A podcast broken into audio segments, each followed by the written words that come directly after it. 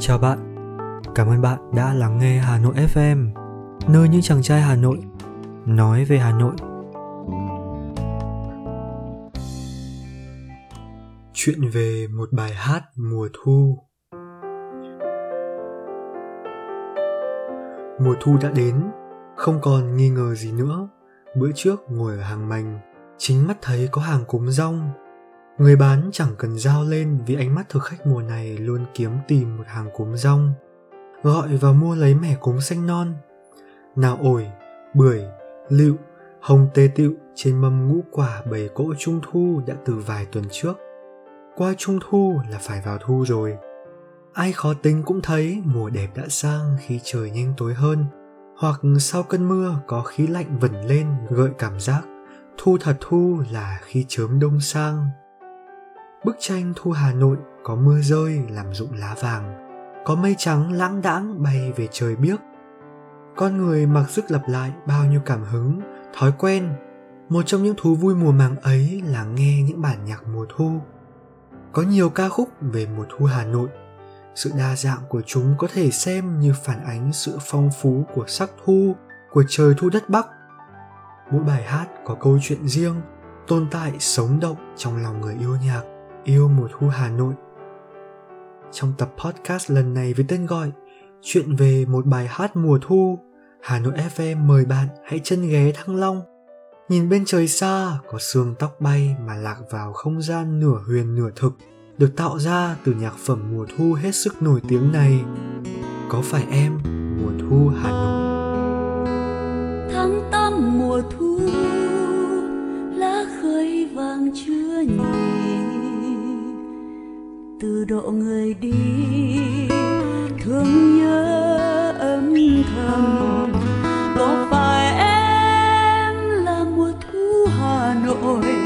Tuổi phong sương, anh cũng gắng đi tìm. Có phải em mùa thu xưa, có bông mùa thu, thức ta lòng sáng mùa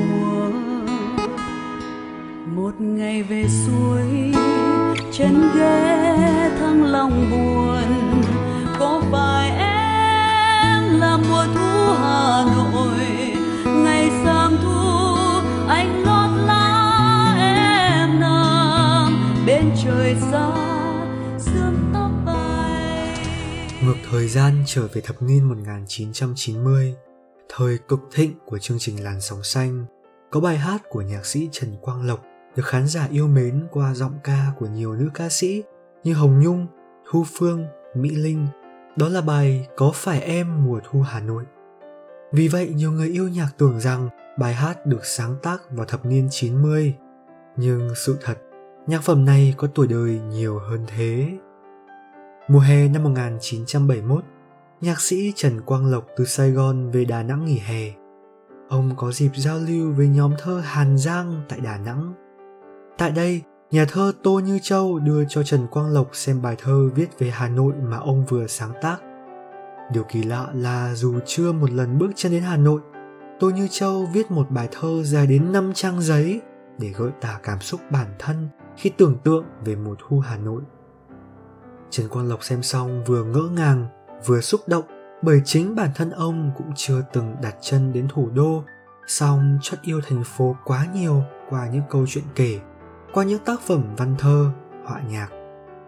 Trong niềm cảm hứng giạt rào ấy, Trần Quang Lộc quyết định mở lời xin phổ nhạc cho thơ. Đem thơ về nhà, chỉ trong một đêm, nhạc sĩ hoàn thành xong ngay bài nhạc mà không chỉnh sửa nhiều. Từ bài thơ dài 5 trang giấy, Trần Quang Lộc chắt lọc những ý thơ hàm xúc mà ông tâm đắc nhất, nhúng vào khuôn nhạc làm thành bài hát nồng nàn quyến rũ.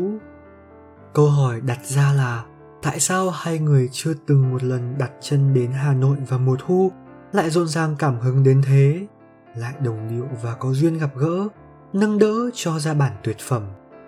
Câu hỏi đặt ra nhưng không nhất thiết phải có câu trả lời vì sự tồn tại của có phải em mùa thu Hà Nội đã minh chứng rõ ràng cho nhận định.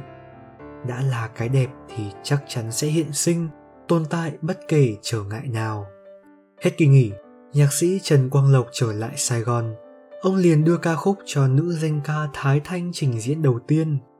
Năm 1972, ca khúc sau vài lần được trình diễn ở phòng trà và một lần hát trên đài phát thanh Sài Gòn thì bị cấm hát vì nội dung chứa chủ đề nhạy cảm chính trị đương thời. Ca khúc rơi vào quên lãng, chính tác giả cũng không nhớ đến nữa. Mãi đến năm 1994, khi nhạc sĩ Đức Trí thực hiện album chợt nghe em hát của Hồng Nhung. Album ca nhạc gồm 10 ca khúc hay nhất của hai nhạc sĩ Trần Quang Lộc và Lã Văn Cường. Lúc này, anh mới phát hiện ra ca khúc bị lãng quên. Dù có phải em mùa thu Hà Nội đã được sáng tác hơn 20 năm trước đó, nhưng lời ca và giai điệu tươi mới, nên anh đã đề nghị nhạc sĩ Trần Quang Lộc để Hồng Nhung trình diễn lại và đưa vào album nhạc. Cùng với thành công tột đỉnh của album Chợt nghe em hát với 30.000 bản được bán ra chỉ trong một tuần, thì có phải em mùa thu Hà Nội cũng nhanh chóng trở thành ca khúc nổi đình đám đương thời.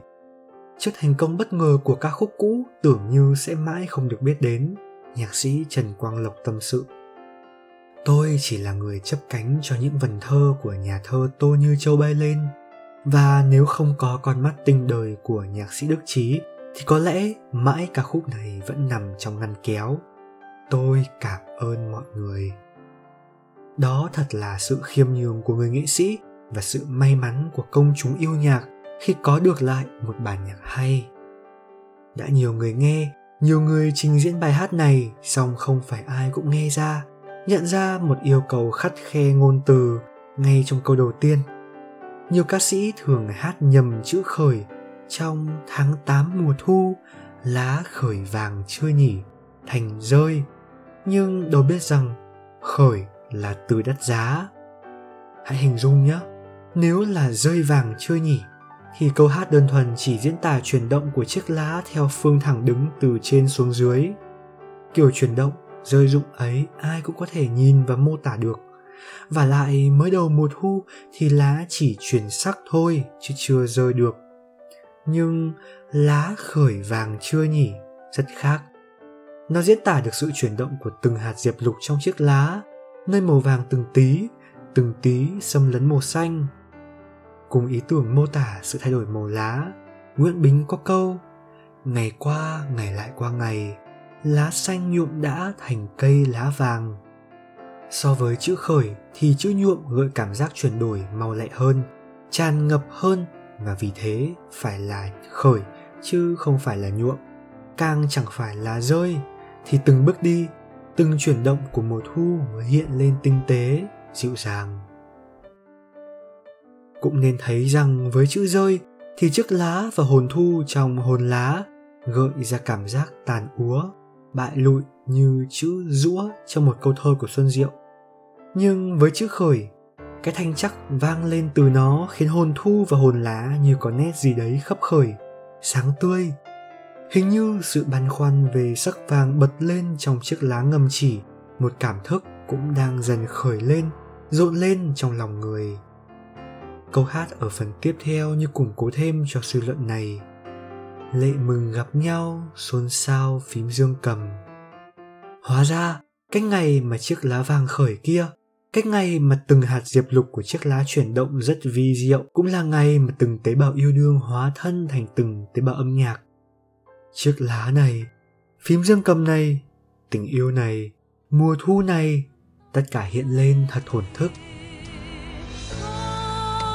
thì có em đời ta hy vọng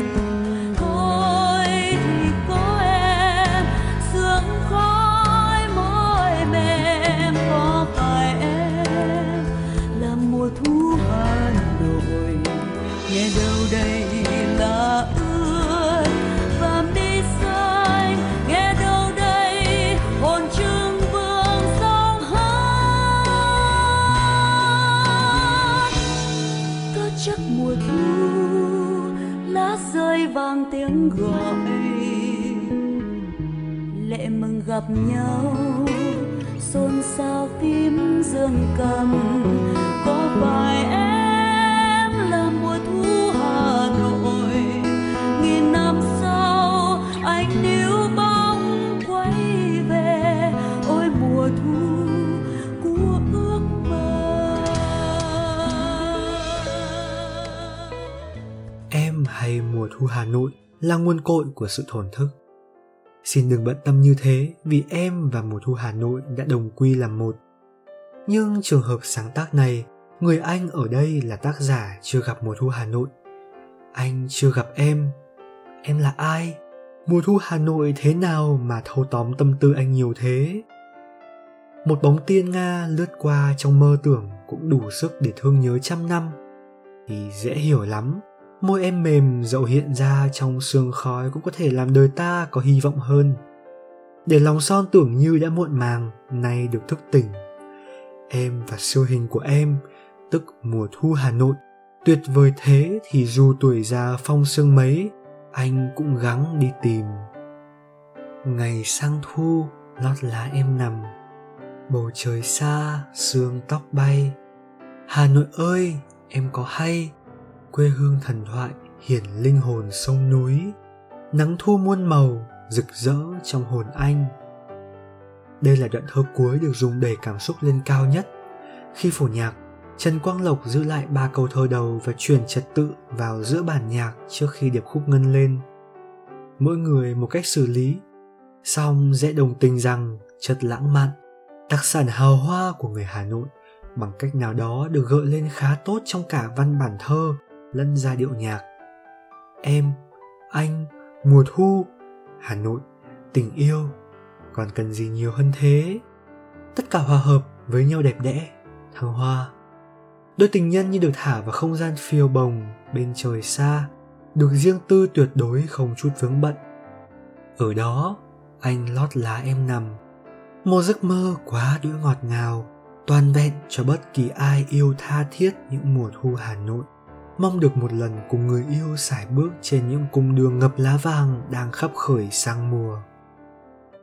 Nếu như điểm chung ở bản thơ và bản phối nhạc là cảm giác lãng mạn, bay bổng, thì sự khác nhau mà có thể cũng là nguyên nhân khiến cho bản phối nhạc trở nên nổi bật hơn. Hẳn là vì trần quang lộc có cách xử lý khiến cho tình yêu đôi lứa, tình yêu nước có vẻ hơi rẽ nhánh ở văn bản thơ, được nhập hòa và có đường dây kết nối thú vị hơn. Trong văn bản thơ chỉ có ba câu có phải em mùa thu Hà Nội. song khi phối lại, dù số lượng chữ ít hơn thì câu hát có phải em mùa thu Hà Nội lại được lặp đến 5 lần. Mới đầu là câu hỏi chăn trở, mà càng hát càng hỏi. Suy tư ấy liền có sức mạnh đưa anh tới rung động sâu xa nơi nguồn cội đưa anh tới gần hơn với một Hà Nội xưa rất xưa, tới tận hồn Trưng Vương và dòng sông Hát. Tại sao có thể như thế?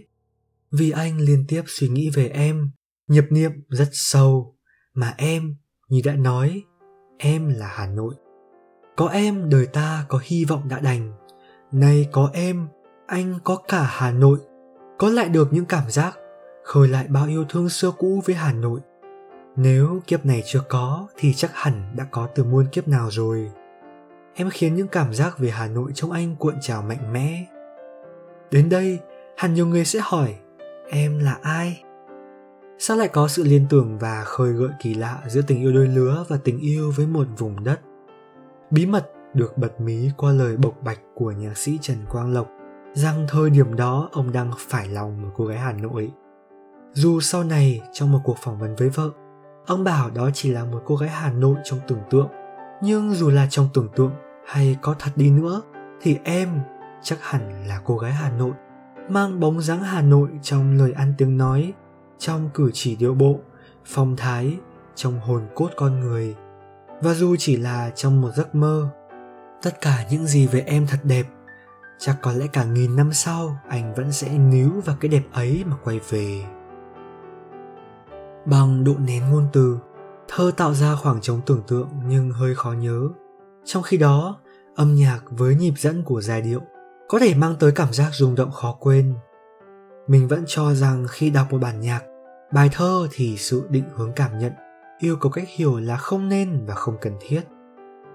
Chính ra, mỗi người hiểu theo một kiểu là cách mà tác phẩm nghệ thuật được khai sinh mới hơn ra hay hơn ra mỗi ngày có những thứ khó hiểu nhưng không cần thiết phải hiểu bởi nhiệm vụ của nó là tạo ra cảm giác mà khi con người va chạm với cảm giác ấy nó có tác dụng hướng con người tới chân thiện mỹ bài thơ, bài hát Có phải em mùa thu Hà Nội là ví dụ tiêu biểu như vậy.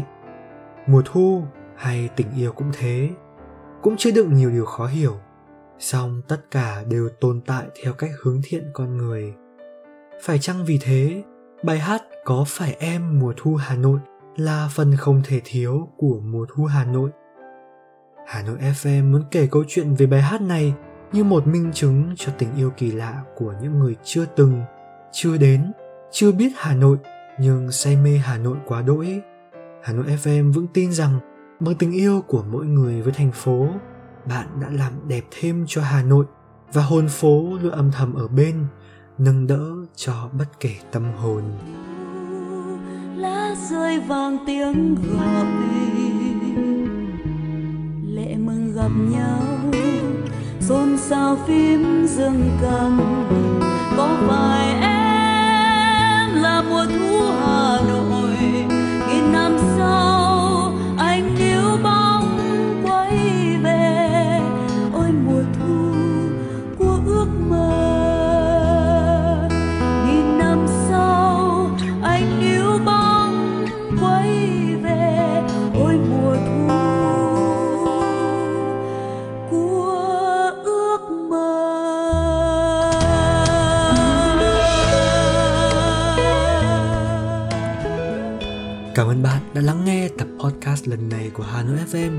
Và hẹn gặp lại mọi người trong những tập podcast lần sau. Xin chào!